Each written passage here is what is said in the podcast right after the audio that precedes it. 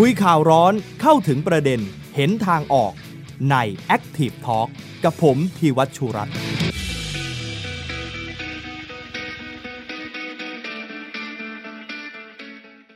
สวัสดีค่ะต้อนรับคุณผู้ชมเข้าสู่รายการ Active Talk นะครับทางเพจ The Active ของไทย PBS นะครับเรามาพบเจอกันทุกวันพฤหัสบดี พูดคุยประเด็นที่สำคัญสำคัญในรอบสัปดาห์นะครับ วันนี้อยู่กับผมยอดธีวัฒน์นะครับ ชวนพี่ปุ๋ย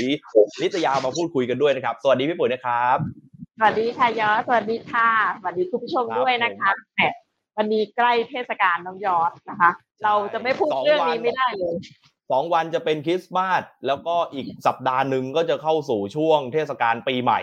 ที่เราจะต้องพูดกันก็คือพอมีช่วงเทศกาลคนก็จะเดินทางกันค่อนข้างมาก แล้วสิ่งที่ใช่ค่ะตามมาก็คือเรื่องของอุบัติเหตุ ใช่ไหมครับพี่ปุ๋ยใช่ค่ะ เรื่องอุบัติเหตุเนี่ยมักจะเป็นเรื่องใหญ่ ๆ ที่มักเกิดขึ้นในช่วงเทศกาลนะคะ แต่หลายคนก็เข้าใจเลยว่าพอเทศกาลทีเรื่องอุบัติเหตุมาแหละแต่ที่จริงแล้วอุบัติเหตุเนี่ยมันเกิดขึ้นทุกวันค่ะ คนก็เสียชีวิตทุกวันอยู่แล้ว แต่จะมาบูมมากๆหน่อยเพราะว่ามันมีการเดินทางที่สูงและจริง ๆ แล้วเนี่ยพี่ก็ได้ไปทำข่าวมาน้องย้อนแล้วก็อืมเอ่อทำงานกับเครือข่ายเนี่ย ท่านก็ได้พูดมาว่าเนี่ยเราเพิ่งผ่านทศวรรษแรกมานะ ทศวรรษแรกของความปลอดภัยทางถนนนะคะอืมที่จริงแล้วเนี่ยทศวรรษเนี่ยนับมาตั้งแต่ปี 2554 มาจนถึงปี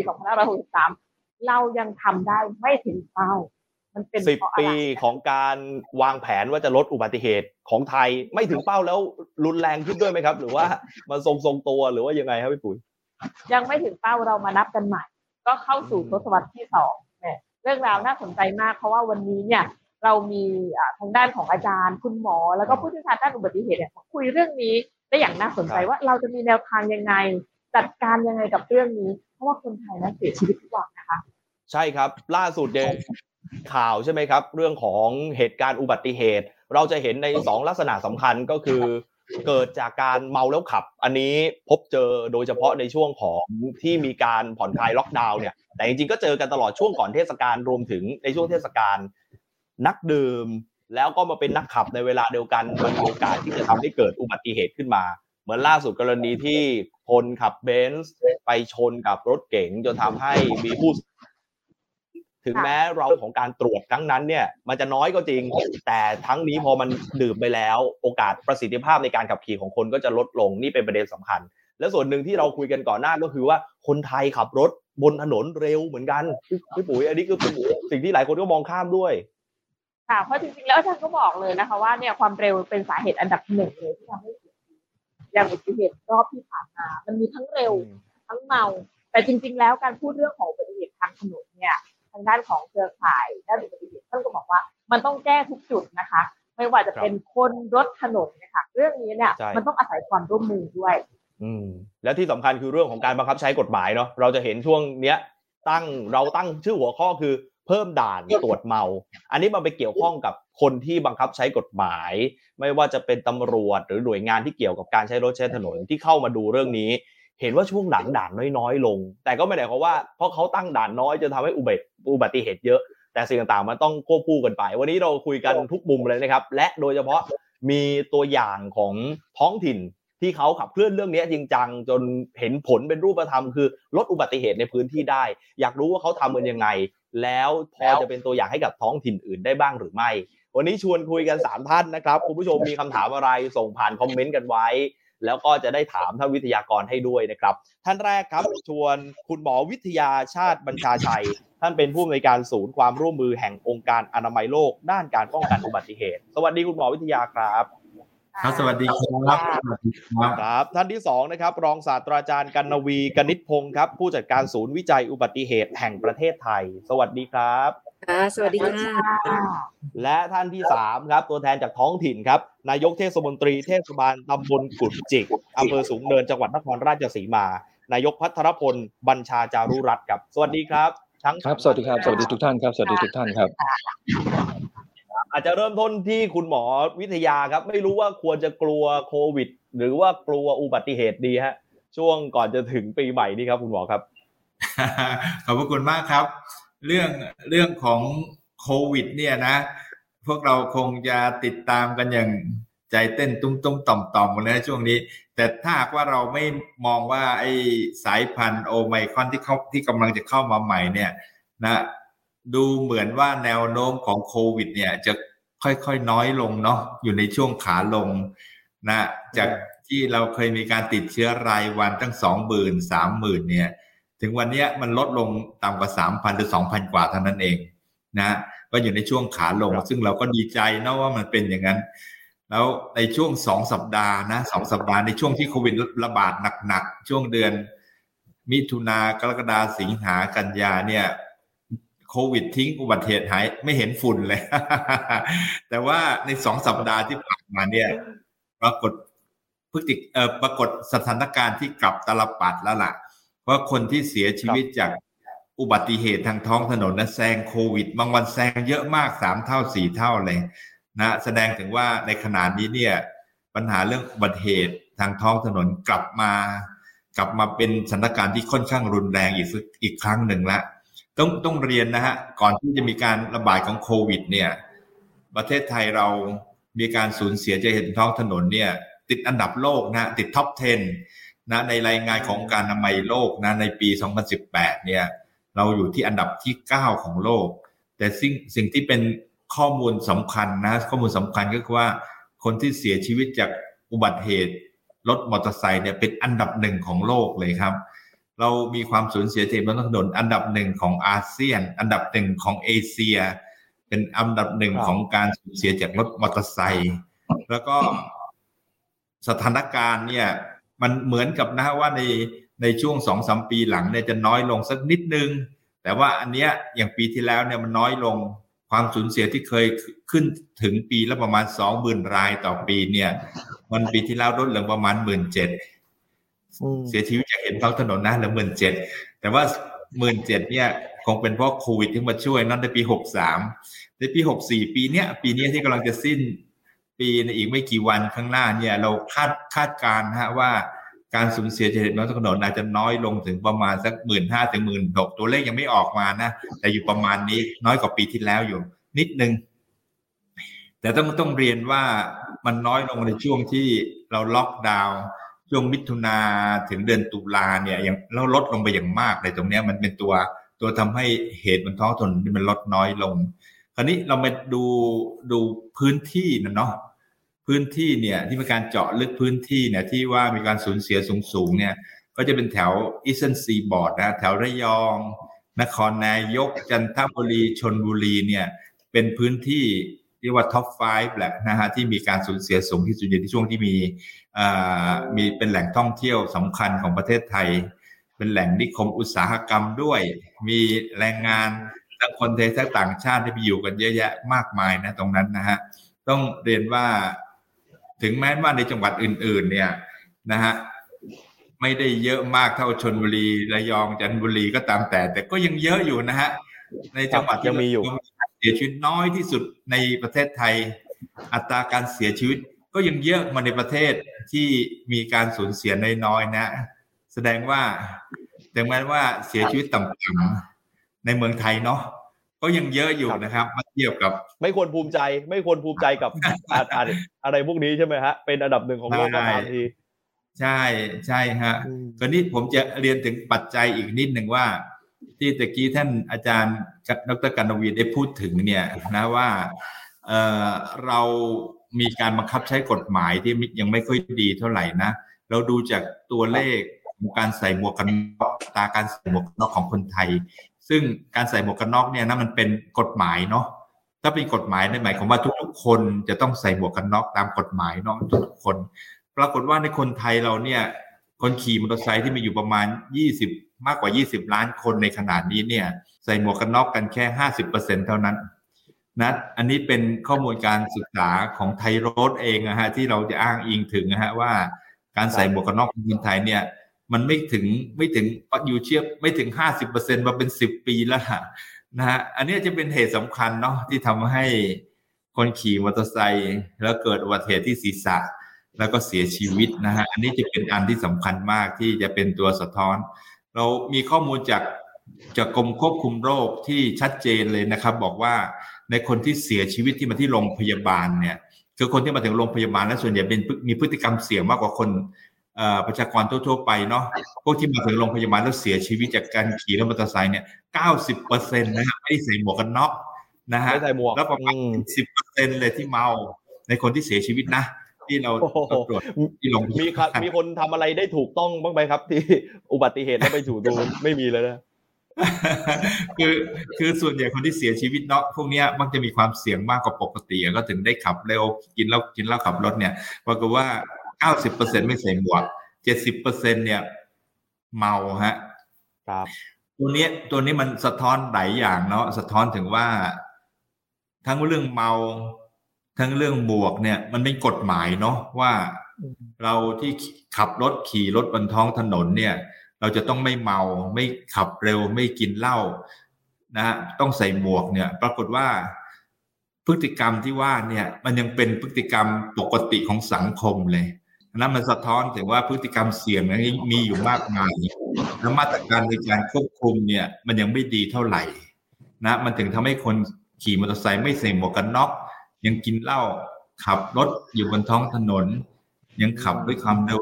พฤติกฎหมายบังคับว่าอย่าให้ขับเร็วเนี่ยก็ยังขับเร็วกันมากมายนะฮะอันนี้เป็นสถานการณ์ที่อยากจะอยากจะกลับเรียน ว่าในขณะนี้เนี่ยถึงแม้ว่าโควิดยังอยู่ช่วงขาลง เราดีใจ แต่ว่า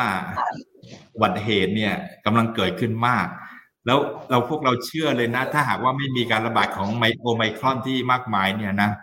ในปีใหม่ปีนี้เนี่ย อุบัติเหตุจากท้องถนนเนี่ย จะทะลุ ทะลุกว่าทุก ๆ ปีที่ผ่านมาเลย เพราะว่า เพราะคนเองมันมันอัดอั้นนะอยู่อัดอั้นอยู่อยู่การการล็อกดาวน์มาหกเดือนน่ะใช่ คือจะไปทางไหนก็กลัว จะให้มีโอไมคอนเยอะเพื่อลดอุบัติเหตุก็กลัว จะมีอุบัติเหตุเยอะเพื่อลดโควิดโอ้มันไปทางไหนมันก็กลัวหมดเลยนะแต่ครั้นี้มีโอไมคอนเนี่ยเราก็จะกลัวมากขึ้นเนาะฮะอันนี้เป็นสถานการณ์ปัจจุบันในวันนี้นะฮะ ว่าว่าเราเองเนี่ยก็ค่อนข้างจะวิกฤตเนาะเอ๊จะไปทางไหนดีเนาะเดี๋ยวเดี๋ยวตอนตอนตอนตอนต่อไปผมจะมีข้อเสนอสำหรับเรื่องนี้อยู่นะฮะครับขอบคุณครับ เรามักเอาสถานการณ์การขับมอไซค์ไปเปรียบเทียบกับหลาย ๆประเทศนะไปเปรียบเทียบกับเวียดนาม เปรียบเทียบกับอินเดีย ซึ่งพอไปเห็นบ้านเมืองเขาก็จะปิ้นปิ้นปิ้นปิ้นปานกัน ปรากฏพอดูข้อมูลคุณบอกเอ้าประเทศไทยเราเองนี่แหละ เรื่องของการขับขี่มอเตอร์ไซค์ ผลกระทบความเสียหายมากที่สุด เมื่อสักครู่พี่ปุ๋ยคุณหมอพูดมาถึงเรื่องปัจจัย มีทั้งเมา มีทั้งเรื่องของบังคับใช้กฎหมาย มีเรื่องความเร็วด้วยนะฮะแล้วก่อนหน้านี้เราคุยกับคุณอาจารย์กันวีก็ได้เห็นว่าโอ้โห คนมองข้ามเรื่องนี้ไปเยอะมากเลย เรื่องของความเร็วเป็นยังไงบ้างครับอาจารย์กันวีอันนี้เป็นปัจจัยหลักที่ทำให้ตัวเลขอุบัติเหตุเพิ่มสูงขึ้นในช่วงนี้ด้วยหรือเปล่าครับ ค่ะเรื่องของความเร็วเนี่ยจริงๆแล้วถ้าตามข้อมูลที่เราที่เราเก็บมาหลาย ๆ ปีนะคะมันคือสาเหตุอันดับหนึ่งของการเกิดอุบัติเหตุในบ้านเรา แต่คนส่วนใหญ่เนี่ยจะไม่ทราบ คนส่วนใหญ่เนี่ยจะคิดว่าเป็นเรื่องเมาแล้วขับจริงๆเนี่ยเรื่องเร็วเนี่ยเป็นแชมป์มาโดยตลอดแต่เนื่องจากคนส่วนใหญ่ไม่รับรู้นะคะก็เลยไม่ได้ให้ความสำคัญไม่ได้เห็นถึงความรุนแรงของปัญหานะคะดังนั้นเนี่ยไม่ว่าจะเป็นทุกส่วนทุกหน่วยงานเนี่ยก็จะมองเห็นเรื่องนี้เป็นเรื่องรองจากเรื่องเมา นะคะดังนั้นเนี่ยสิ่งที่มาตรการอะไรที่ออกมาเพื่อป้องกันอุบัติเหตุเนี่ยที่เกี่ยวข้องกับความเร็วเนี่ยมันเลยไม่ค่อยมี ไม่ค่อยให้เห็นได้ในปัจจุบันนะคะแล้วก็ไม่ค่อยกล้าทำด้วย เพราะว่าคนเนี่ยยังยังรู้สึกว่าเร็วอะไม่ใช่ปัญหา แล้วคนเนี่ยยังรู้สึกว่ายังสามารถขับรถเร็วได้อยู่ ถ้าขับรถดีนะคะก็ทัศนคติผู้ขับขี่เนี่ยส่วนใหญ่มักจะเป็นแบบนี้ ดังนั้นพอจะออกมาตรการอะไรเกี่ยวกับทางด้านความเร็วขึ้นมาเนี่ย แน่นอนละจะได้รับการต่อต้านค่อนข้างมากนะคะมันจะไม่เหมือนเรื่องเมาเรื่องเมาเนี่ยเป็นที่รับรู้กันโดยโดยทั่วไปในในสังคมเลยว่า ถ้าเมาแล้วขับเนี่ยเป็นสิ่งที่ยอมรับไม่ได้ แต่เรื่องของความเร็วเนี่ยเหมือนว่าเรายังรู้สึกว่ามันมันทำได้อยู่ ดังนั้นพอตำรวจจะจับเร็วหรือว่าจะทำอะไรที่แบบทำให้ควบคุมพฤติกรรมการใช้ความเร็วของเราลดลงเนี่ยผู้ขับขี่ทั่วไปเริ่มเริ่มต่อต้านละเริ่มที่จะไม่ยอมละดังนั้นเรื่องนี้มันก็เลยยังเป็นปัญหาอยู่เรื่อยๆนะคะ เรื่องของอุบัติเหตุจากการใช้ความเร็วค่ะ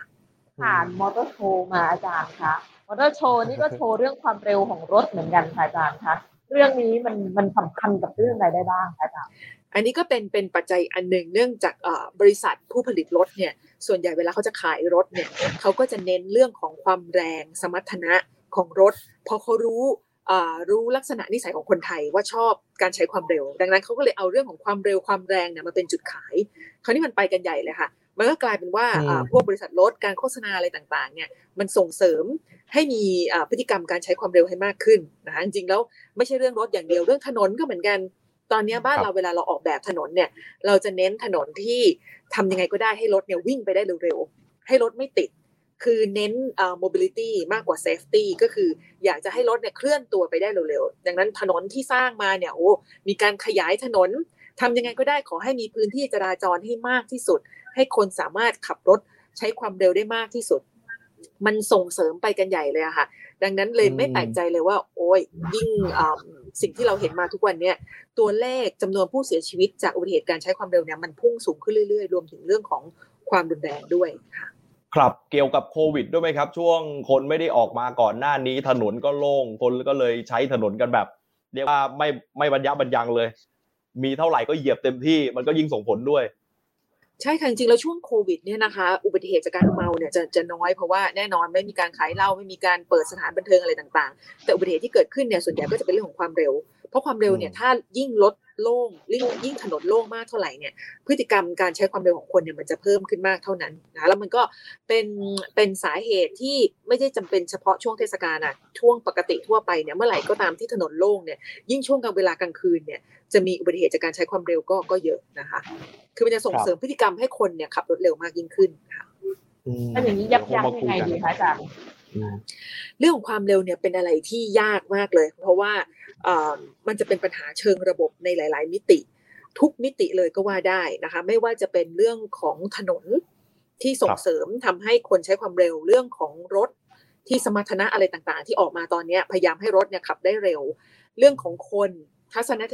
ทัศนคติของคนไทยในปัจจุบันเนี่ยมองว่าความเร็วไม่ใช่เป็นปัญหา ไม่รู้ว่าผลที่เกิดตามมาจากการใช้ความเร็วเนี่ย มันจะมีความสูญเสียมันจะก่อให้เกิดความสูญเสียยังไงบ้าง คนส่วนใหญ่ยังคิดว่าขับเร็วเนี่ยขับได้ ถ้าเป็นคนที่ขับรถดีขับรถปลอดภัย เราจะเห็นได้เลยตามโซเชียลส่วนใหญ่เขาจะบอกว่าโอ้ยเขาขับรถเร็วมาตลอดกี่สิบปีแล้วก็ไม่รู้ไม่เคยเกิดอุบัติเหตุเลยแม้แต่ครั้งเดียว ดังนั้นเนี่ยเขาจะมองว่าความเร็วเนี่ยไม่ใช่ปัญหา แต่คือมันยังไม่เคยเกิดกับเขาไงคะถ้าเกิดขึ้นมาแม้เพียงครั้งเดียวเนี่ยคือมันทำให้ตัวเขาเองหรือว่าผู้ใช้รถใช้ถนนคนอื่นเนี่ย เกิดความสูญเสียได้ คือบางครั้งเนี่ยเราขับเร็วอะตัวเราอาจจะรอด แต่เราอาจจะไปทำความเดือดร้อนให้คนอื่นด้วยนะคะรวมถึงอีกมิติหนึ่งที่สำคัญมากของเรื่องความเร็วก็คือเรื่องของการบังคับใช้กฎหมาย ปัจจุบันการบังคับใช้กฎหมายในเรื่องของความเร็วเนี่ย เป็นอะไรที่เป็นปัญหาค่อนข้างมาก ไม่สามารถปรับเปลี่ยนพฤติกรรมคนให้ลดความเร็วลงได้ มันมีปัญหาอะไรบ้าง ก็คือนับตั้งแต่เรื่องของความเร็วจำกัดเลยค่ะ ที่ออกมาล่าสุดก็ดูเหมือนว่า ไม่ค่อยสอดคล้องกับสภาพถนนเท่าไหร่นักนะคะ หรือว่าเป็นเรื่องของการใช้อุปกรณ์ตรวจจับความเร็ว ที่ยังไม่หลากหลาย เพียงพอไม่สามารถทำให้คนเนี่ยรู้สึกว่าโอ้ยเดี๋ยวฉันขับรถไปเส้นเนี้ยอาจจะโดนจับความเร็วก็ได้นะ คือทำให้คนยังไม่ค่อยกลัวเท่าไหร่กับอุปกรณ์ตรวจจับพวกนี้ และที่สำคัญที่สุดคือเมื่อตรวจจับแล้วเนี่ยตำรวจส่งใบสั่งไปที่บ้านส่วนใหญ่โยนทิ้งไม่สนใจ ไม่มาจ่ายค่าปรับทำอะไรไม่ได้นะคะก็คือในโซเชียลบอกเลยว่าโดนใบสั่งมาเป็นร้อยใบละไม่ต้องไปเสียค่าปรับอะไรเลย ก็ไม่เกิดอะไรขึ้น เนื่องจากว่าระบบยังไม่ลิงก์กับระบบใบสั่งของตำรวจเนี่ยยังไม่ลิงก์กับทางของขนส่งเรื่องของการต่อภาษีอะไรต่างๆ พวกนี้ ดังนั้นคนก็เลยเข้าใจว่าโอ้จับไปทำไมเนี่ย จับไปก็ไม่เกิดอะไรขึ้น อันนี้เป็นปัญหาค่อนข้างมาก รวมถึงถึงแม้ว่าอามาจ่ายค่าปรับ ค่าปรับก็ถูกเหลือเกินนะคะของเมืองไทยเนี่ยตอนนี้เมืองไทยก็เสียค่าปรับถ้าสมมติขับรถเร็วเกินกว่าที่กฎหมายกำหนดเนี่ยค่าปรับไม่เกินหนึ่งพันบาทยอมจ่ายยอมจ่ายเลย ยอมจ่ายแม้ว่าคุณจะขับเร็วเกินกว่าที่กฎหมายกำหนดเท่าไหร่ก็ตาม ขับเร็วเกิน 20 กิโลเมตรต่อชั่วโมง หรือขับเร็วเกิน 50 60 กิโลเมตรต่อชั่วโมงเนี่ยจ่ายค่าปรับเท่ากัน ตอนนี้เริ่มมีระบบตัดแต้มแล้ว ระบบตัดแต้มออกมาตำรวจออกระบบตัดแต้มออกมาโอเห็นแล้วงงเลย เรื่องของความเร็วเป็นปัญหาหลัก แต่ว่าถ้าขับรถเร็วเกินกว่าที่กฎหมายกำหนดตำรวจตัดหนึ่งแต้มคือเป็นความผิดที่เบาที่สุดอะค่ะคือไม่พกใบขับขี่เนี่ยยังตัดสองแต้มเลยผ่าไฟแดงเนี่ยยังตัดสองแต้ม แต่เรื่องเร็วเนี่ยตัดแค่แต้มเดียวเท่านั้นเอง เนี่ยเราจะเห็นได้ว่าโอ้โหขนาดผู้บังคับใช้กฎหมาย ยังมองเรื่องเร็วเนี่ยเป็นเรื่องเรื่องเล็กน้อย ก็เลยกำหนดให้ว่าตัดแต้มแค่แต้มเดียวก็พอคือมันเป็นปัญหาทั้งทั้งระบบเลยในเรื่องของการทั้งระบบความเร็วค่ะมันเลยไม่ปัญหาเชิงระบบจริงค่ะๆเห็นทั้งมุมของการบังคับใช้กฎหมายมุมของ mindset ทัศนคติคน แล้วก็เรื่องของวัสดุอุปกรณ์ด้วยนะสิ่งที่จะมาสนับสนุนให้เรื่องนั้นมันเกิดขึ้นได้จริง ไปถามทางท้องถิ่นกันบ้างครับ ที่ชวนนายกพัฒนพลมาคือเทศบาลตำบลกุดจิกก็ถือเป็นท้องถิ่นหนึ่งเลยละครับ ที่โดดเด่นเรื่องของการลดอุบัติเหตุ ถ้าจะถามว่าท้องถิ่นสื่อสารกับประชาชนยังไงครับ ให้ลดเร็ว หรือว่าลดเมา หรือว่าสื่อสารยังไงให้ลดอุบัติเหตุครับนายกพัฒนพลครับ ครับขอบคุณครับเอ่อผมว่าเรื่องที่จะจะคุยกับพี่น้องประชาชนเนี่ย คงคุยวันเดียวไม่ได้นะครับ คงคุยในคราวเดียวไม่ได้ อย่างเรื่องของทางเทศบาลเลยเนี่ยเราคุยกันมามาค่อนจะอย่างยาวนานนะครับ ไม่ว่าจะเรื่องของการการที่จะลดความเร็ว ดูเรื่องการจราจร ดูเรื่องของปรับทัศนคติของคน ตอนเนี้ยผมผมเอาเรื่องของความปลอดภัยทางถนนเนี่ยเข้าไปสอนเด็กที่ศูนย์พัฒนาเด็กเล็กนะครับ ผมคิดว่าอืมถ้าปลูกฝังให้เด็กเนี่ยน่าน่าจะได้ประโยชน์เนื่องโอ้จากเด็กว่าเล็กวันนี่เนี้ยตั้งแต่ระดับสามขวบอนุบาลเลยครับท่นั้นองใช่ไหมไอยอนุบาลเลยครับเลยห้าครับขวบเราถึงเราเท่าไหร่เอง ครับ เราให้เต้นเพลงหมวกกันน็อกแล้วครับ ให้รู้ว่าคุณมาโรงเรียนคุณต้องใส่หมวกกันน็อกนะ เราต้องสอนเรื่องนี้แหละครับบอกปลูกฝังค่านิยมแต่ตอนนี้นะครับ แล้วเราจะคุยกับพี่น้องประชาชนเนี่ย เราคุยในคราวเดียวไม่ได้ คุยครั้งเดียวอ้าวเดี๋ยวจะเทศกาลปีใหม่แล้ว คุณอย่าดื่มเหล้านะครับ คุณอย่าขับรถเร็วนะครับ ครับผมคิดว่าไม่ใช่ครับ มันต้องรณรงค์กันต่อเนื่องแล้วก็อย่างยาวนานนะครับเอ่ออย่างของของของของทางเทศบาลเนี่ย เรามีกระบวนการที่จะ สร้างสร้างกลุ่มจิตอาสานะครับเป็นเป็นผู้นำชุมชน ในการที่จะมาทำกิจกรรมด้วยกัน อย่างของทางทางผมเองเนี่ย ผมก็เชื่อเรื่องเรื่องของคน เรื่องคนเนี่ยจะต้องต้องมีวินัย ผมเชื่อว่าทุกคนนะฮะรู้ครับว่าเมาแล้วขับไม่ดีฮะทุกคนรู้นะครับใช่ขับรถเร็วผิดกฎหมายครับ แต่กี่คนที่ทำฮะนะครับ เพราะฉะนั้นเนี่ยผมเชื่อว่าวันเนี้ยมันต้องคุยกันแต่แรก และหากลุ่มตัวอย่างให้ได้ ผมเองพยายามที่จะจะทำเรื่องคนให้ดีนะครับ แล้วก็เรื่องถนนเนี่ย เราก็ต้องทำเรื่องสิ่งแวดล้อมเรื่องตัดหญ้าเรื่องถนนขรุขระเพื่อจะไม่ให้เกิดอุบัติเหตุช่วงเทศกาลปีใหม่ เรารณรงค์ทางทางมีกรุ๊ปไลน์นะครับกรุ๊ปไลน์ฟูเชียนทาง Facebook ทางอะไรที่เป็นเครื่องมือสื่อสารเทศบาลเนี่ยว่าต้อนรับพี่น้องกลับบ้านปีใหม่ มาซ่อมถนนด้วยกันนะครับ มาตัดต้นไม้ด้วยกันนะครับ เรารณรงค์มาตลอดเดือนนี้แล้วนะครับนะครับ ตลอดเดือนเนี่ยทำกันตลอด แล้วก็เอาชาวบ้านไปจิตอาสา ในการที่จะมาซ่อมถนนด้วยกันมาตัดต้นไม้ด้วยกัน อันนี้เป็นสิ่งที่สิ่งที่สิ่งที่เรา เราคิดว่าอ่าจำเป็นนะครับ ส่วนเรื่องของของทางทางเรื่องรถเนี่ยก็เชื่อว่าเดี๋ยวทางทางเอ่อแต่ละท่านเนี่ยคงไปดูกันเช่น เช่นรถพร้อมไหมในการจะเดินทางต่างจังหวัดรถพร้อมในที่จะจะจะออกไปข้างนอก คิดว่าตัวนี้เป็นเรื่องสำคัญนะครับ ที่กุจิกเองเนี่ยเราเป็นเทศบาลตำบลนะครับ ที่มีครับอยู่ติดถนนมิตรภาพ ก็ช่วงเทศกาลปีใหม่เมื่อ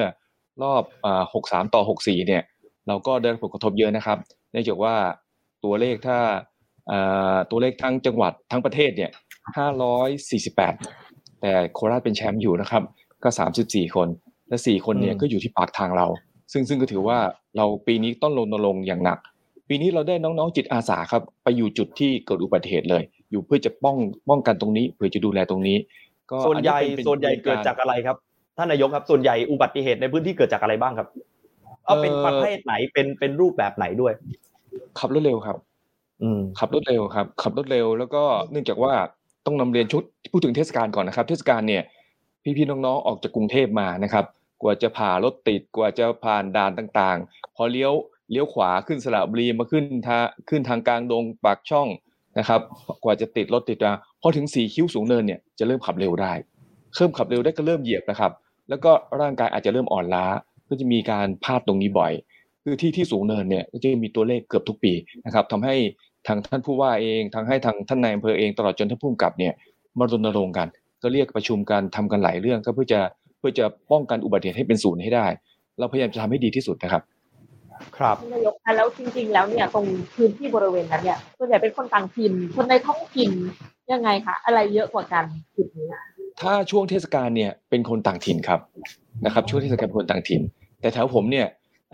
ในเวลาช่วงช่วงเวลาปกติ ไม่ใช่เทศกาลนี่ก็อันตรายนะครับ เนื่องจากเราอยู่ในเขตอุตสาหกรรมครับ เช้ากับเย็นเนี่ยรถบัสรถตู้รถขนส่งรถมอเตอร์ไซค์เยอะมากครับทำให้เกิดอุบัติเหตุ ถ้าอันเนี้ยจะเป็นคนในพื้นที่ของเรานะครับ เพราะฉะนั้นเอ่อถ้าแยกสองกรณีว่าถ้าช่วงเทศกาลเนี่ยจะเป็นคนต่างถิ่นนะครับ แต่ถ้าช่วงอืมช่วงเวลาปกติเนี่ยที่ยังมีอุบัติเหตุอยู่บ้างเนี่ยก็ก็ก็ถือว่าเยอะอยู่นะครับ ก็จะเป็นคนในพื้นที่ของเราครับแล้วสื่อสารครับ เชิญครับพี่ปุ๋ยแล้วเชิญครับ เชิญเลยค่ะเออแล้วตั้งแต่ตอนที่เราเปลี่ยนเปลี่ยนมาทำต้นแบบอุบัติเหตุกับก่อนเปลี่ยนเนี่ยมันมันมีความแตกต่างกันยังไงคะมันมันถึงจะเชื่อมโยงไปสู่ลดได้ไหมลดได้ไหมลดได้ไหมเอ่อถ้าถ้าผมตอบว่าลดได้วันเนี้ยมันจะดูว่ายังไม่ใช่ เนื่องจากว่าอย่างที่คุณหมอพูดนะครับอาชีพอาจารย์หมอพูดถ้าอาจารย์พูดเนี่ยคือเป็นช่วงผ่านโควิดมา ตัวเลขลดลดลงครับ ลดลงนะครับ ตัวเลขลดลง แต่ก็ยังกังวลนะครับที่ที่เดี๋ยวจะเป็นช่วงเทศกาลแล้ว แล้วก็พี่ๆน้องๆอัดอั้นในการที่จะท่องเที่ยว ก็อย่างเจ้าหน้าที่เราหลายคนก็เตรียมตัวท่องเที่ยวนะครับ ก็ก็กังวลอยู่ แล้วก็แอบกระซิบนิดนึงได้ข่าวว่ารัฐบาลจะเปิดให้ดื่มดื่มถึงตีหนึ่งอะไรอย่างเงี้ยอันตรายครับ ก็ก็ยังกังวลอยู่นะครับ อืม ดูมาตรการแล้วก็ยังกังวลถึงแม้อยู่ในพื้นที่เป็นหลักหน่วยก็ตาม เราก็ยังมองว่าถ้าในภาพรวมทั้งประเทศยังไม่ลดก็ถือว่าในพื้นที่มันก็ยังไม่ลดนี่แหละ แต่เดี๋ยวจะคุยกันต่อด้วยนะว่าของเทศบาลเรามีกลยุทธ์ยังไง เพื่อเป็นตัวอย่างให้กับท้องถิ่นอื่นๆด้วยนะฮะคุณหมอครับทำไมการสื่อสารเรื่องนี้ถึงยังไม่ได้ผลนักเลยครับ ทั้งเรื่องใส่หมวกกันน็อกเรื่องการลดความเร็วของประเทศไทย ไปติดอุปสรรคปัญหาตรงไหนแล้วครับ เนี่ยคุณหมอครับ ก็ขอบคุณมากครับผมผมจะจะ จะเรียกว่าเสริมแนวคิดนะได้ที่พวกเราได้วิเคราะห์กันมาในในหมู่ นักวิชาการที่ทำงานเรื่องอุบัติเหตุเนี่ยนะก็ก็คิดว่าในเรื่องนี้เนี่ยเราสรุปกันชัดๆเลยนะว่า อันที่หนึ่งเนี่ยรัฐบาลเองไม่ได้โฟกัสว่าเรื่องความปลอดภัยในชีวิตและทรัพย์สินของประชาชนเป็น priority เป็นความสำคัญในระดับต้นอันดับต้นนะ อันนี้เป็นเป็นข้อสรุปที่ค่อนข้างชัดเจนที่ทุกคนคิดกันนะนะ ถ้าหากว่าในผู้บริหารระดับสูงเนี่ยมีความคิดเรื่องความปลอดภัยบนท้องถนนเป็นระดับต้นๆเนี่ย ข้อยุติในเรื่องในเรื่องไม่ว่าจะเป็นเมาเรื่องความเร็วนี้เนี่ย จะไม่มีข้อโต้แย้งอะไรเลยนะมันตรงไปตรงมาเลยนะ ผมผมอยากจะอยากจะเพิ่มเติมข้อมูลในเรื่องนี้สักนิดหนึ่งนะว่า ในระดับโลกนะระดับ WHO เนี่ย เขามีแผนงานพูดถึงเรื่องของแผนงานเรื่องของความปลอดภัย เป็นอย่างเป็นระบบเรียกว่า safe system เนี่ยนะก็จะมีแผนงานอยู่แปดแผนงานนะเป็นต้นว่าเรื่องของพฤติกรรม เรื่องถนนที่ปลอดภัยรถที่ปลอดภัยเขายกเอาเรื่องของความเร็วอย่างที่อาจารย์กันนวีพูดถึงเนี่ย เป็นหนึ่งแผนงานในหนึ่งในแปดเลยก็ให้ความสำคัญกับเรื่องความเร็วเนี่ยสูงที่สุดเลยครับและคิดว่าความเสี่ยงสูงสุดที่ทำให้เกิดเหตุบนท้องถนนเนี่ย ที่เป็นพฤติกรรมที่อันตรายที่สุด คือการขับเร็วนะฮะก็มีคนพูดกันอยู่นะฮะว่าถ้าหากว่าเราสามารถจะลดพฤติกรรมอะไรให้เลือกอย่างเดียวอย่างอย่างใดอย่างหนึ่งเพียงอย่างเดียวเนี่ย ให้เลือกเอาการจัดการกับความเร็วนี่แหละจะสามารถลดอุบัติเหตุได้ เพราะว่าถ้าคนขับช้านะต่อให้เกิดเหตุเนี่ยมันก็ไม่รุนแรงไม่ถึงตายใช่ไหมครับ อันเนี้ยเป็นเป็นเป็นหนึ่งในเหตุที่สำคัญ อันที่สองตะกี้บอกที่หนึ่งคือรัฐบาลให้ความสำคัญเรื่องนี้น้อย ผมคิดว่า มันเกิดจากไมอาจจะเกิดจาก mindset ของผู้บริหารเองเนี่ยอืมไม่ได้คิดถึงเรื่องของ safety หรือ หรือเนี่ยมันมีอิทธิพลในเรื่องของ conflict of interest หรือเรื่องของการบิดผลประโยชน์นะฮะเรื่องของ benefit เรื่องของเศรษฐกิจเนี่ยเข้ามาเป็นเป็นจุดคิดของผู้บริหารเนาะต้องการให้เศรษฐกิจมันเจริญรุ่งเรืองก้าวหน้าในเรื่องนี้คันนี้กลับมาถึงคำถาม ที่ว่าเอ๊ะแล้วเราจะทำยังไงนะ ผมคิดว่าในขนาดนี้เนี่ยสังคมไทยเนี่ยตื่นตัวในเรื่องนี้ขึ้นเยอะนะครับนี่เรียนตรงๆเลยนะครับเรามีภาคีครับเครือข่ายประชาคมของสื่อของนักวิชาการนะของอของกลุ่มผู้บริโภคของเหยื่อเนี่ยนะเติบโตขึ้นเยอะในช่วงสองสามปีที่ผ่านมานี้เนี่ยผมคิดว่าตรงนี้เนี่ยเป็นพลังของสังคมในการที่จะสะท้อนไปถึงผู้บริหารระดับสูง ให้เห็นความสำคัญของชีวิตและทรัพย์สินของประชาชน นอกเหนือจากความสำคัญในเรื่องของการซื้อการขายเรื่องเศรษฐกิจที่ต้องการเอาเม็ดเงินเข้ามาเนี่ยนะฮะตรงนี้เนี่ยเสียงสะท้อนจากประชาชนเนี่ยมีความสำคัญมากขึ้น อีกอันหนึ่งที่ผมคิดว่าอาจจะเป็นตัวอย่างที่จะทำให้เกิดการกดดันไปถึงภาครัฐบาลได้เนี่ยก็คือองค์กรต่างประเทศ ผมหยิบยกตัวอย่างในเรื่องของ ICAO เรื่องการบินเนาะการบินนะของประเทศเรื่องของวาด้า นึ่งที่ธงชาติไทยไม่ได้ถูกชักขึ้นสู่ยอดเสาตอนบาสกับปอปอได้เหรียญโหได้เหรียญทองเนี่ยนะ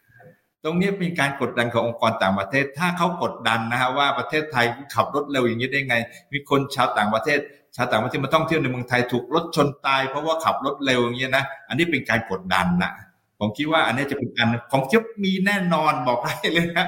นะ ความสูญเสียที่เกิดขึ้นจากคุณหมอเรื่องถ้าเอา เอาเรื่องนี้ ในสภาเขายังเขายังมองว่าเดี๋ยวไปลุกล้ำอธิปไตยอะไร บอกว่าจะมาบอกให้เราเขียนแบบนู้นแบบนี้อย่างเงี้ยนะฮะในสภาเขาจะคุยกันวันนี้เลยนะดังนั้นธงไทยก็ไม่ไม่ต้องถูกชักขึ้นสู่ยอดเสาต่อไป หรือว่าคือถ้าถ้าถ้าปฏิลำอธิปไตยก็เขาก็ไม่ว่า คุณไม่ทำอะไรก็ไม่เป็นไร ถ้าหากว่าคุณไม่ไม่ไปจัดการกับเรื่องของมาตรฐานของการบินตามมาตรฐานสากล ก็ไม่ได้ไม่ได้ติดถูกติดธงใช่ไหมถูกติดดาวแดง คุณก็ไม่สามารถจะบินเข้าประเทศนั้นประเทศนี้คุณไม่ทำก็ได้ไม่เป็นไร ไม่ว่าไม่ลบล้ำอะไรหรอก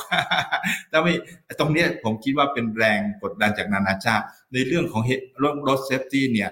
ผมได้ทราบมาเหมือนกันนะว่าในในสถานทูตชาวต่างประเทศของต่างประเทศที่อยู่ในประเทศไทยได้มีการรวมกลุ่มกัน ช่วยกันคิดเลยนะว่าจะมีการทำข้อเสนอถึงรัฐบาลยังไง ในการสร้างความปลอดภัยให้กับคนของเขาที่มาเดินทางมาท่องเที่ยวมาเรียนหนังสือหรือว่ามาประกอบธุรกิจในประเทศไทยต้องมีความต้องมีหลักประกันความปลอดภัยด้วย อันนี้คือสิ่งที่จะเกิดขึ้น ผมแน่ใจเลยนะมันจะต้องเกิดขึ้น ถ้าหากว่าคนของเขามาถึงเนี้ยเดี๋ยวก็เสียชีวิตเดี๋ยวก็เสียชีวิตจนมีสถิติว่าการเสียชีวิตของชาวต่างประเทศเนี่ยที่มาเสียชีวิตในเมืองไทย อันดับหนึ่งของโลกเลย นะครับอันนี้คือคือสิ่งที่จะเป็นแรงกดดันนอกจากที่ผมกล่าวไปหนึ่งตะกี้นะว่าคนไทยด้วยกันเองเนี่ยเราจะต้องช่วยกัน feedback ต้องส่งเสียงสะท้อนนะว่าคุณอย่าคิดถึงเรื่องผลประโยชน์ทางธุรกิจเนี่ยจนเหนือเหนือเรื่องของความปลอดภัยในชีวิตและทรัพย์สิน แล้วเราอาจจะสะท้อนในลักษณะถึงว่าความสูญเสียที่เกิดจากเหตุบนท้องถนนเนี่ยมันหกเปอร์เซ็นของ GDP เนี่ยถ้าคุณลดได้สักครึ่งหนึ่งเนี่ย GDP ประเทศมันขึ้นตั้งสามเปอร์เซ็นอะไรเงี้ยนะ ใช่ไหมฮะเราไม่จำเป็นต้องหาเงินเยอะอย่างเดียวเนี่ย เราไม่ให้มันสูญเสียเนี่ย มันก็เหมือนกับเป็นการเพิ่ม เพิ่มรายได้ประชาประเทศชาติเหมือนกันฮะอันนี้ก็จะเป็นสิ่งที่อยากอยากจะเพิ่มเติมนะครับครับขอบคุณครับค่ะคุณหมอถามนิดเดียวค่ะ คือ คือในเมื่อมันเป็นสิ่งที่สำคัญขนาดนี้เนี่ย มันมีช่องอะไรที่ทำไมรัฐบาลไม่พยายามขาดรับคะมันมันจะสามารถอุดช่องโหว่อะไรได้บ้าง แล้วเราควรมีองค์กรที่ใหญ่ขึ้นมากกว่านี้ไหมคะ เกี่ยวกับเรื่องของความปลอดภัยในในขณะนี้ผมเรียนว่าในส่วนของของผู้บริหารระดับสูง ทั้งรัฐบาลเอง ทั้งในสมาชิกสภาผู้แทนราษฎรเอง ทั้งในวุฒิสภาเองเนี่ยก็มีแชมเปี้ยนในเรื่องนี้อยู่นะฮะที่พยายามจะผลักดัน จะพยายามจะเสนอ เอารูปแบบดีๆไปเสนอรัฐบาลให้เกิดการดำเนินการเพื่อการแก้ไขปัญหาในเรื่องนี้อยู่ ผมคิดว่าในระดับรัฐสภานี่แหละ จะเป็นเครื่องมือสำคัญนะบวกกับพวกเรานะ ประชาคมประชาสังคมสื่อมวลชนเนี่ยช่วยกันส่งเสียงสะท้อนเสียงดังๆเนาะเสียงดังขึ้นดังขึ้นเนี่ย แล้วก็บวกกับเรื่องของนานาประเทศเนี่ยที่กดดันเข้ามาเนี่ย ในส่วนที่จะรับลูกเนี่ยอยู่ที่สภานี่แหละ รัฐสภารัฐบาลเนี่ยจะรับลูกจะเสียบปลั๊กเอาเรื่องนี้เข้าไป ดำเนินการต่อไปอย่างกว้างขวางนะในการบูรณาการหน่วยงานที่เกี่ยวข้องเชื่อมโยงข้อมูลอย่างที่อาจารย์กนวีพูดถึงเนี่ยออกใบสั่งไปแล้วไม่มาชำระค่าปรับตามใบสั่ง พวกนี้มันต้องแก้ไขให้ได้ในในช่วงสองสาเดือน ไม่ใช่ปล่อยให้มัน มันค้างไว้ตั้งสามร้อยใบไม่มาชำระค่าปรับก็ไม่เป็นไรอะไรอย่างเงี้ยบอกว่าแต่แต่ผมคิดว่ามีแนวโน้มที่ดีขึ้นนะครับ ในระดับรัฐสภาเนี่ยมีการขับเริ่มมีการขับขึ้นในเรื่องในในช่วงปีสองปีที่ผ่านมานี้ครับ อืม ในมุมรัฐสภาก็คือเป็นกฎหมายที่จะออกมาแต่เอาเข้าจริงกฎหมายเรื่องของจราจรควบคุมพวกนี้ก็ไม่ได้น้อยในประเทศเรานะครับ ถามอาจารย์กันดวีบ้างแล้วสุดสุดท้ายแล้วเนี่ยเรื่องนี้ก็คืองบประมาณบุคลากร หรือว่าแนวนโยบายกันแน่ที่มันเป็นปัญหาแล้วต้องเพิ่มอะไรตรงไหนบ้างเพื่อให้ การบังคับใช้เนี่ยมันเป็นจริงเป็นจัง แล้วก็คนเห็นความสำคัญมากที่สุดครับอาจารย์ค่ะอย่างอย่างที่เล่าให้ฟังนะคะ เรื่องการบังคับใช้กฎหมายเนี่ยมันก็มีมีติดเป็นปัญหาเนี่ยหลายหลายจุดด้วยกันนะคะหนึ่งในจุดนั้นก็คือเรื่องของการขาด งบประมาณในเรื่องของการลงทุนไม่ว่าจะเป็นเรื่องของเทคโนโลยี อุปกรณ์ที่เอามาใช้งาน การดำเนินงานการโอเปเรตนะคะหรือว่าเรื่องของการบำรุงดูแลรักษาอุปกรณ์เทคโนโลยีที่เราเอามาใช้นะคะตอนนี้เนี่ยกลายเป็นว่าตำรวจเนี่ยไม่มีเงินในการในการซ่อมอุปกรณ์ที่มันเสียหายหรือว่าไม่มีเงินในการส่งไปรษณีย์ปริ้นใบสั่ง ส่งไปรษณีย์ไป เพราะว่า จ่ายไปปุ๊บเออส่งไปรษณีย์ไปปุ๊บคนก็ไม่มาจ่ายค่าปรับอีก ไม่ได้เงินจากค่าปรับอีก แถแถมยังไม่มีเงินในการโอเปเรตอะไรพวกเนี้ยคือกลายเป็นว่าเอ่อหน่วยงานเนี่ยไม่ไม่มีงบประมาณในในในทำการทำเรื่องตรงนี้นะคะพอไปพูดถึงอะแล้วงบประมาณมาจากไหนอะมาจากสำนักงบประมาณสำนักงบประมาณอืมก็กลายเป็นมองว่าเรื่องของอ่าอุบัติเหตุเนี่ยไม่ใช่หน้าที่ของตำรวจ ก็เลยไม่ได้แบ่งปันหรือว่าไม่ได้อ่า จัดสรรงบประมาณมาให้ในการทำกิจกรรมเหล่านี้ มันก็เลยยิ่งยิ่งไปกันใหญ่ หรืออย่างที่เรื่องของอุปกรณ์เป่าเรื่องของแอลกอฮอล์เนี่ยค่ะ ปัจจุบันยังต้องไปขอเงินจากกองทุนเลขสวยกองทุนกปทออยู่เลย ยังไม่มีหน่วยงานไหนที่สามารถของบประมาณเอามาใช้ในการดำเนินการจับเมาแล้วขับแบบนี้ได้นะคะคือคือเรื่องนี้มันน่าจะต้องอย่างอย่างที่คุณหมอวิทยาบอกอะค่ะ คือในระดับนโยบายเนี่ยไม่เห็นความสำคัญ พอไม่เห็นความสำคัญในเรื่องของ safety เรื่องของอุบัติเหตุทางถนนมันก็เลยกลายเป็นว่าหน่วยงานที่เขาจะจัดสรรเงินลงมาเนี่ยเขาไม่เห็นความสำคัญไปด้วยพอเขาไม่เห็นความสำคัญไปด้วย เขาไม่ให้เงินมา หน่วยงานปฏิบัติก็คราวนี้ก็ติดขัดละจะทำอะไรก็ก็ติดไปหมดเลยนะคะมันก็เลยไม่สามารถทำให้การบังคับใช้กฎหมาย หรือว่าการดำเนินการมาตรการต่างๆเนี่ยเป็นไปทำได้เป็นไปอย่างมีประสิทธิภาพนะคะก็เลยเลยมันก็พัวพันเป็นงูกินหางอยู่แบบนี้ค่ะ อืมและที่บอกว่าจะมีเอ่อ big data ต่า งๆ ที่จดแต้มจดอะไรเนี่ย ถามมาหลายปีแล้วนะคะ หนูก็เป็นคนไปถามเองด้วยแหละ ก็ยังไม่ได้เกิดขึ้นนะคะ อันนี้มันมันมันควรเกิดในยุคดิจิตอลแล้วหรือยังคะหนูว่ามันน่าจะมีมุมมองใหม่ ๆ เกิดขึ้นบ้าง ก็ทุกเรื่องอะค่ะสุดท้ายก็มีปัญหาเรื่องของการบูรณาการเหมือนกัน ระหว่างหน่วยงานไม่ว่าจะเป็นเรื่องของเชื่อมโยงระบบใบสั่ง การจ่ายค่าปรับถ้าไม่จ่ายค่าปรับ ไม่ให้ต่อภาษี การตัดแต้ม การ เอ่อเรคคอร์ดการกระทำผิดซ้ำอะไรต่างๆเหล่านี้พอพอมันไม่ได้บูรณาการร่วมกันต่างคนต่างทำสุดท้ายมันเลยไม่เกิดอะไรขึ้นมาให้เห็นเป็นรูปธรรมเลยนะคะก็ก็อันนี้ก็เป็นอีกปัญหาเป็นอีกอีกจุดหนึ่งที่ที่เรามาจากในระดับนโยบายด้วยค่ะโอ้โหอืมวันนี้เป็นเมื่อสักครู่ป็นปัญหาใหญ่ครับ อาจารย์การวีพูดเรื่องเอ่อเครื่องตรวจวัดแอลกอฮอล์แบบเป๋าเนี่ยเลยอยากถามคุณหมอหน่อยว่าช่วงโควิดนี่มันอันตรายไหมครับคุณหมอ ถ้าสมมติว่าเราเมาแล้วขับไปเป่านี้ ติดเชื้อด้วยกันด้วยไหมครับคุณหมอ ให้ความแนะนำนิดนึงครับฮะฮะฮะจริงๆ จริง ๆ เราได้มี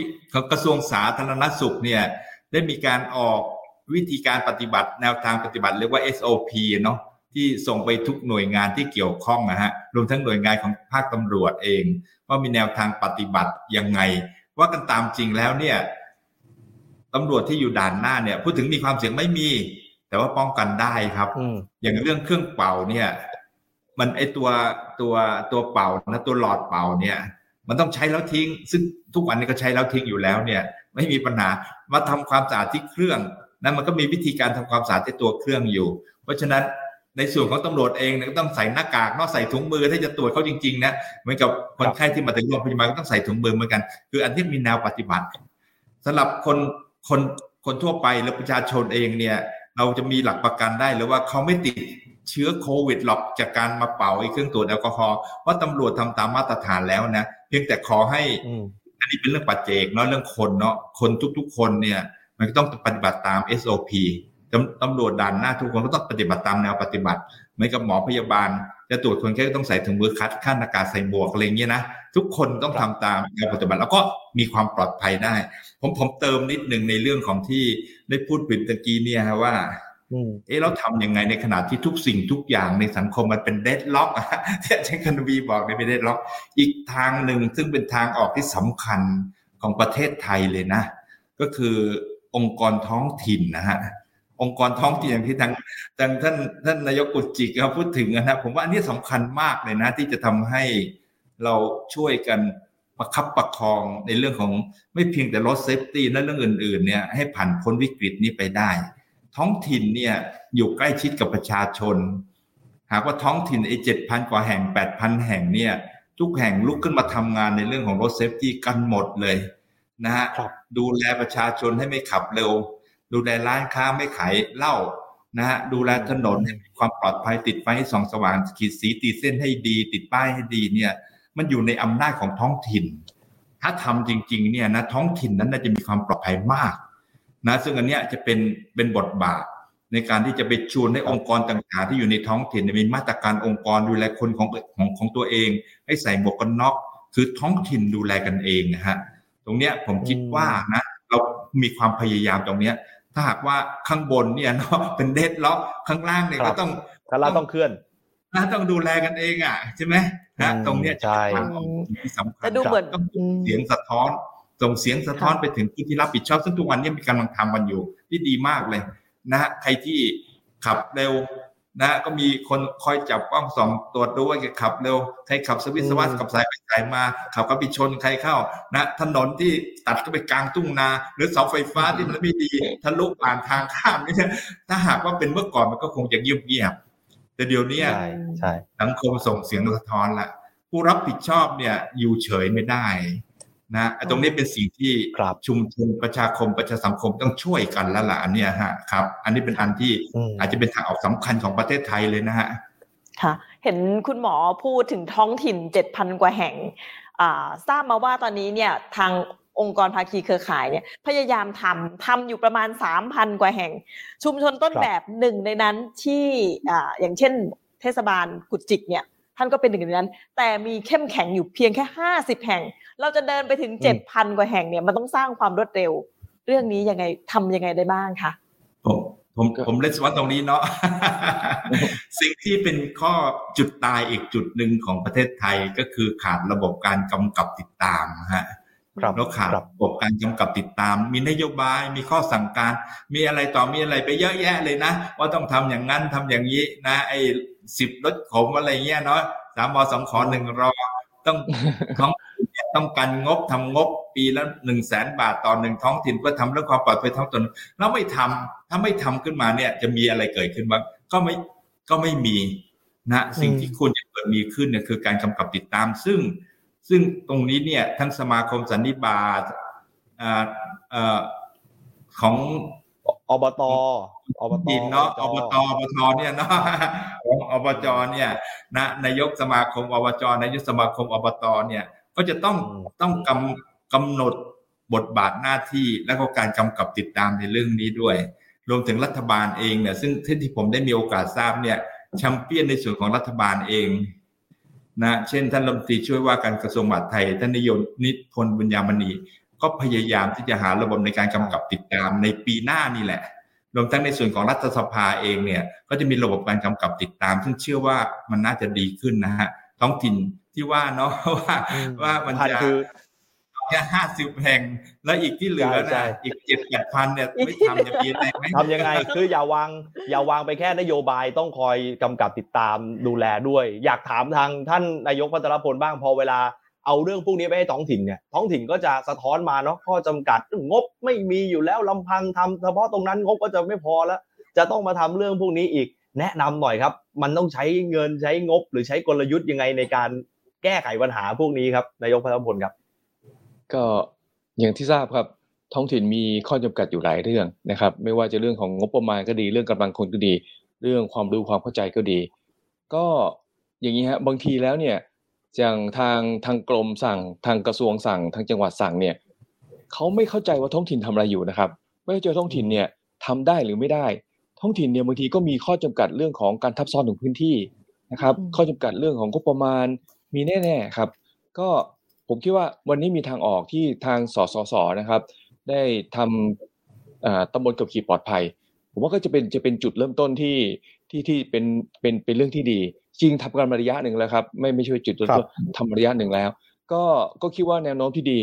ทุมเชื่อว่าทุกท้องถิ่นเนี่ยอยากจะอยากจะทำให้พ่อแม่พี่น้องในในเขตของเขาปลอดภัยนะครับ อย่างผมเองก็ทำเต็มที่เพื่อจะให้พ่อแม่พี่น้องเนี่ยไม่มีอุบัติเหตุเลย ทุกท้องถิ่นอยากทำครับ แต่ว่าถ้าถ้าจะให้ ให้ท้องถิ่นไปบังคับเลยเนี่ยบางทีเราอยู่กับเขาเราอยู่กับพี่ๆน้องๆ เนี่ย มันก็ยากนะครับ ก็ยากที่จะอืมจะไปบังคับหลายเรื่อง แต่หลายเรื่องเราทำได้ด้วยใจนะครับ ท้องถิ่นทำด้วยใจ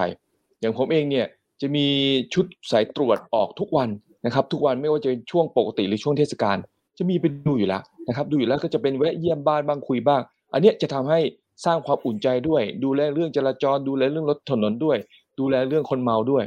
แต่จะบอกให้ร้านค้าไม่ขายเนี่ย อาจารย์ครับยากนะครับ ยากนะครับถ้าถ้าถ้าถ้าเกิดจะไปดูเรื่องความเร็วเนี่ย เราทำได้ครับ เราทำได้ แล้วก็หลายเรื่องเนี่ยต้องนำเรียนครับว่า ถ้าจะให้ท้องถิ่นทำที่ปลายเหตุเนี่ยไม่ใช่ครับ อยากจะให้ทางทางทางท้องถิ่นเนี่ยเอ่อ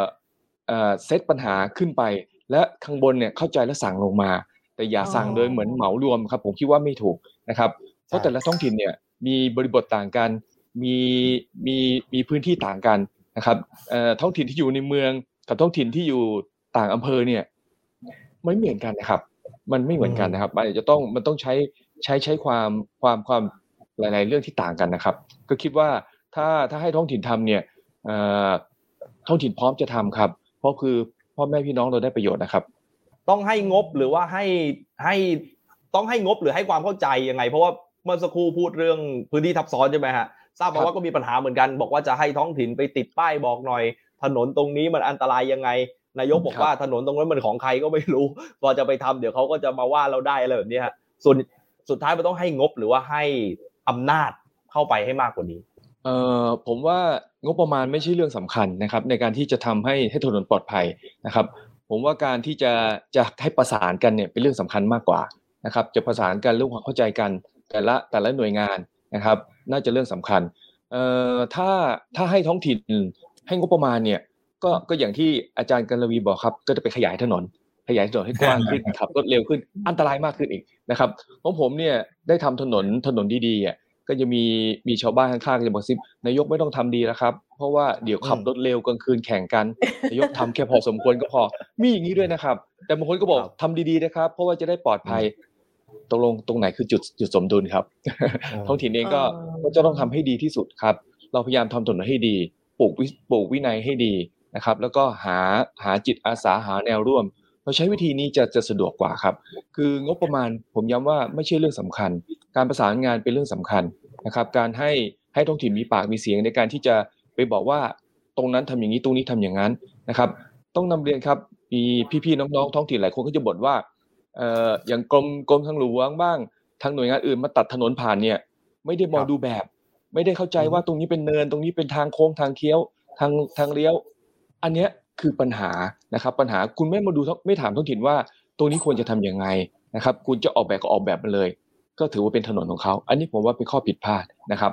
เอ่ออย่างอย่างที่ถนนมิตรภาพใกล้ๆเราเนี่ย มีการขยายถนนทำวงแหวนทำถนนครับ แต่แล้วบีบมาเป็นคอขวด เกิดอุบัติเหตุนะครับ ท่านก็ต้องเอาเสาล้มลุกมาตั้ง ผมว่าคุณเสียงบประมาณและเสียชีวิตไปแล้วอะครับ ถึงมาตั้ง อันนี้ถูกไหมครับ ไม่ถูกนะครับยิ่งควรจะต้องมาปรึกษาหารือควรจะต้องถามพวกเราด้วย ใช่ ต้องถามท้องถิ่นคนใช้รถใช้ถนนตรงนั้นตลอด แล้วเวลาเราส่งเสียงเรื่องพวกนี้ไปเขาเขาตอบรับยังไงบ้างเหมือนเฮ้ยต้องการถนนที่มันปลอดภัยกว่านี้ ต้องการทางข้ามแยกสะพานข้ามแยกเขารับฟังมากน้อยแค่ไหนครับนายก น้อยครับ น้อยครับ คือคือคือเสียงเราอาจจะยังไม่ดังพอนะครับ น้อยครับ เวลาที่จะจะไปบอกว่าเอ่อมาทำนู่นทำนี่สิ ก็เขาก็จะบอกเขาไม่มีงบประมาณเขาบอกว่าเขาต้องมีแผนอืมต้องมีนู่นมีนั่นหลายเรื่องครับที่เป็นปัญหานะครับ ถ้าถ้าให้ท้องถิ่นเนี่ย สะท้อนปัญหาได้ ผมเชื่อว่าอย่างท้องถิ่นที่ที่ใหญ่หน่อยเสียงดังหน่อยท้องถิ่นเล็ก ๆ ก็อาจจะเอาเอาเอกสารเราไปเก็บไว้ ไม่ได้ทำอะไรให้เรานะครับอ๋อเราเองต้องช่วยเหลือตัวเอง ผมเองต้องนำเรียนนะครับ ว่าถนนมิตรภาพเนี่ย ผมต้องไปติดป้ายเองนะครับ ห้ามย้อนสอนครับห้ามขับรถเร็วทั้งที่ที่ไม่ใช่พื้นที่เรานะครับอืมถ้ารอเจ้าของหน่วยงานอาจจะไม่มีป้ายมาติดสักใบ เราต้องทำเองก่อน อะไรทำได้ต้องทำก่อน อะไรทำได้ทำก่อนครับเพราะบางทีก็ไม่ได้ใช้งบประมาณนะครับไม่ได้ใช้งบประมาณครับเยอะแยะเลยนะครับ อืมอืมในในแต่ที่ช่วงจริงสุดท้ายครับเชิญครับพี่ปุ๋ยมีเพิ่มไหมฮะพี่ถามนิดเดียว จริง ๆ แล้วเนี่ยท้องถิ่นที่จะพยายามทำเหมือนทนายกเนี่ยคือเราก็มีมีไม่มาก แต่ว่าส่วนใหญ่เมื่อใครได้งบไปอะก็มักจะทำเรื่องของการรณรงค์ซะส่วนใหญ่ แต่เรื่องของการเข้าถึงลงลึกถึงพื้นที่ถึงคนในชุมชนเนี่ยอันนี้มันมันมันต้องอาศัยหน่วยงานภาครัฐเข้าไปสอนนำนักวิจัยเข้าไปวิเคราะห์อุบัติเหตุ ตรงนี้มันต้องเสริมยังไงบ้างคะอันนี้ขอคำแนะนำเลยเพราะท้องถิ่นอื่นก็อยากจะรู้ ผมผมว่าดีนะครับที่ที่ทางทางมีนักวิจัยมีสสสมาเนี่ย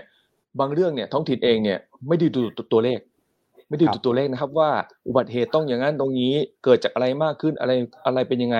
เราไม่ได้ดูตัวเลขขนาดนั้นครับ เราก็จะรู้ว่าอ๋อบ้านนั้นเกิดอุบัติเหตุเกิดเพราะอะไรครับ เราไม่เคยมานั่งวิเคราะห์กันนะครับ ว่าเกิดเพราะอะไรเกิดเพราะถนนอาจจะวิศวกรรมทางถนนเนี่ยอาจจะไม่ดีพอ อาจจะขับรถเร็วไปไหมหรือเกิดจากการดื่มสุราหรือเกิดจากการที่เปิด ร้านดึกเกินเวลาหรือเกิดจากอะไร เราไม่เคยรู้นะครับ เพราะเรารู้ว่าเกิดอุบัติเหตุแต่เราไม่เคยวิเคราะห์ แต่ถ้าได้ได้นักวิจัยได้ได้สสสเข้ามา มาให้เราหาสาเหตุ มานั่งคุยกับเรา เราจะแก้ได้ถูกจุดมากขึ้น ผมเชื่อว่าพี่น้องท้องถิ่นเองเนี่ยอยากทำครับ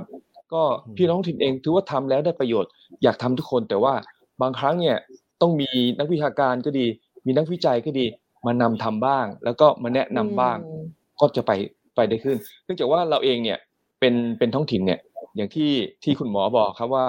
เราเองอยู่กับชาวบ้านอยู่แล้ว เรารู้อยู่ครับว่า ลูกใครหลานใครบ้านอยู่ตรงไหน ตรงนี้พื้นที่ใคร เรารู้ครับ แต่บางเรื่องเนี่ย ถ้าได้นักวิจัยมาช่วย ได้คนข้างนอกมาคุยเนี่ย ดีขึ้นนะครับครับค่ะในในมุมนักวิจัยนะครับ อาจารย์กนวีมองประเด็นนี้ความร่วมมือระหว่างท้องถิ่นและหน่วย ตอนนี้มันยังติดขัดอะไรแล้วจะเข้าไปช่วยเหลือกันยังไงได้บ้างไหมครับ อาจารย์ ก็จริงๆแล้วเราก็เอ่อที่ผ่านมานักวิจัยก็ได้มีการลงพื้นที่นะคะไปเอ่อไปร่วมช่วยแก้ไขปัญหาในในบางท้องถิ่นแล้ว แต่เนื่องจากว่าอย่างที่บอกท้องถิ่นมีมีจำนวนเยอะมากเอ่อแล้วเรา คือยังขาด connection กันนะคะไม่รู้ว่าเราจะมาอ่ารู้จักกันมาเจอกันได้ยังไง อันนี้เดี๋ยวเดี๋ยวคงต้องต้องคุยในระดับอ่าศูนย์ถนนว่าจะทำยังไงถึงจะส่งอ่าส่งผู้เชี่ยวชาญหรือส่งนักวิจัยเนี่ยลงไปอ่าในในระดับไปช่วยทางท้องถิ่นได้มากยิ่งขึ้น แต่ทั้งนี้ทั้งนั้นเนี่ยก่อนอื่นเนี่ยท้องถิ่นต้องต้องมีความมีความอยากที่จะแก้ไขตั้งใจตั้งใจ คือใช่ค่ะมีความตั้งใจแล้วเอ่อทางนักวิชาการก็พร้อมที่จะที่จะลงไปไปช่วยเหลือ หรือว่าช่วยลงไปให้คำแนะนำ นะคะอืมเอ่อแต่แต่อย่างแรกเลยท้องถิ่นต้องต้องลุกขึ้นมา ลุกขึ้นมาแจ้งแจ้งให้ให้เราทราบ เราก็ยินดีเราลงไปช่วยเหลือค่ะ กุดจิกนี่เคยไปหรือยังครับ อาจารย์กนวีไปกุดยังท่านไม่นายกเคยต้อนรับค่ะโซนนั้นค่ะวันวันวันหน้าอาจารย์เชิญนะครับ มา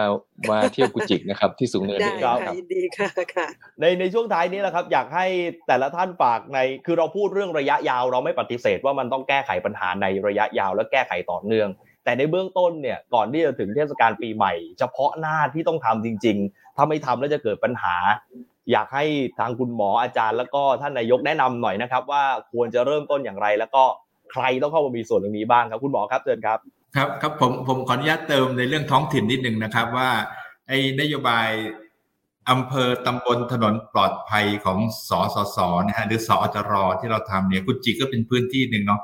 นะครับผมคิดว่า เราลงไปในพื้นที่ในทุกจังหวัด ในแต่ละจังหวัดเนี่ยเรามีพี่เลี้ยงของสอจรเนี่ยเข้าไปทำงานด้วย แล้วก็ในพี่เลี้ยงเนี่ยมีเป็นพี่เลี้ยงถึงระดับจังหวัดระดับอำเภอระดับตำบลเลยนะนี่เป็นโครงสร้างของสสสที่พยายามนะในการทำในเรื่องนี้ในทุกพื้นที่ทั่วประเทศ ซึ่งผมคิดว่าอันนี้เป็นนิมิตหมายที่ดี แล้วก็ในระดับนโยบายที่ท่านรัฐมนตรีช่วยว่าการกระทรวงมหาดไทยท่านนิพนธ์บุญญามณีเองก็ support ในเรื่องนี้อย่างเต็มที่นะผมว่าอันนี้เป็นเป็นเป็นทิศทางที่ถูกต้องอะฮะเราทำให้พี่เลี้ยงซึ่งถือว่าเป็นนักวิชาการเนาะไปสนับสนุนท่านนายกพัทรพลอย่างที่ว่านี่แหละในการชี้แนะ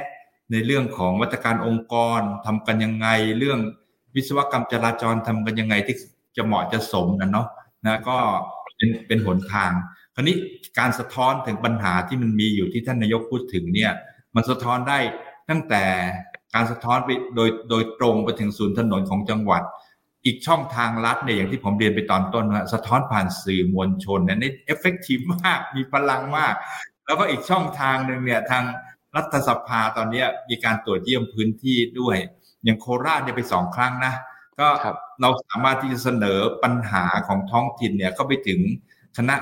กรรมาธิการบูรณาการการแพทย์ฉุกเฉินและป้องกันเป็นทางถนนเนี่ย อันนี้อีกช่องทางหนึ่งซึ่งได้ผลมากเหมือนกัน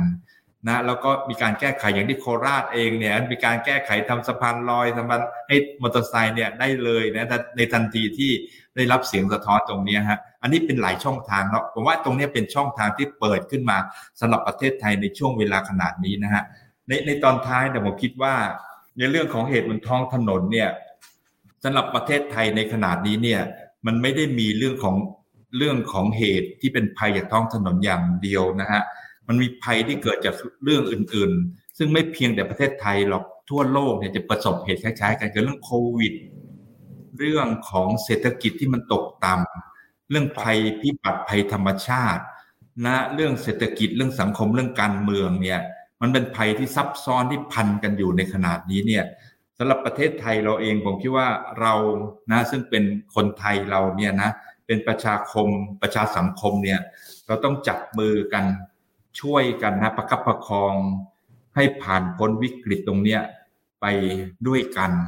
นะฮะในทุกเรื่องเนี่ยมันพันกันหมด เรื่องเรื่องอุบัติเหตุบนท้องถนน เราต้องช่วยกันสร้างวินัยไม่ให้เกิดอุบัติเหตุ กินเหล้าไม่ขับรถ ไม่ขับเร็วใส่หมวกกันใส่หมวกกันน็อกคาเข็มขัดนิรภัยเนาะเรื่องโควิดเนี่ยเราก็ต้องอย่าป่วยเป็นโควิด คาดหน้ากากอนามัย เว้นระยะห่างนะอยู่กับบ้าน เรื่องเศรษฐกิจเนี่ยเราก็ต้องพยายามนะ ไม่ทำตัวให้เป็นปัญหานะไม่ไปสถานที่โคจรนะ ไม่ไปนะ ไม่ไปเที่ยวนะอย่างมากมายในช่วงที่เศรษฐกิจเรากำลังตกสะเก็ดอยู่อย่างเงี้ยเนาะต้องประหยัดต้องมัธยัติต้องพอเพียง ผมคิดว่าตรงนี้เนี่ยมันเป็นเมสเซจฮะ เป็นสาระที่จะสื่อสารให้ทุกคนไทยทุกคนในขนาดนี้เนี่ย มันมีสึนามิลูกใหญ่อะนะที่กำลังจะมาถึงอย่างโอไมครอนกำลังจะถึงอังกฤษติดเชื้อวันละแสน อเมริกาติดเชื้อวันละแสนเนี่ยสักเดี๋ยวมันเข้ามาในบางทีเรามองเห็นอยู่ข้างหน้า แล้วว่าภัยตรงนี้มันจะเกิดขึ้นนะเราต้องระวังกันไว้ก่อนตั้งแต่เดี๋ยวนี้ละนะเป็นสิ่งที่อยากสื่อสารไปถึง เราไม่ได้มีแต่ภัยบนท้องถนนอย่างเดียว มีภัยอื่น ๆ รอบตัวเราอีกหลายเรื่องเลย มันต้องทำบูรณาการกันไม่ใช่ทำเรื่องใดเรื่องหนึ่ง แต่เพียงเรื่องเดียวฮะขอบคุณครับ ขอบคุณครับคุณหมอครับ เชิญครับอาจารย์กนวีทิ้งท้ายสักนิดครับ ค่ะก็คุณหมอพูดถึงในภาพรวมนะคะ ก็อาจจะขออนุญาตพูดถึงเรื่องเทศกาลช่วงนี้นะคะ ว่าจะต้องทำอะไรบ้างนะคะ แน่นอนอย่างที่เราตามตามที่เราคาดกันไว้ช่วงเทศกาลเนี่ย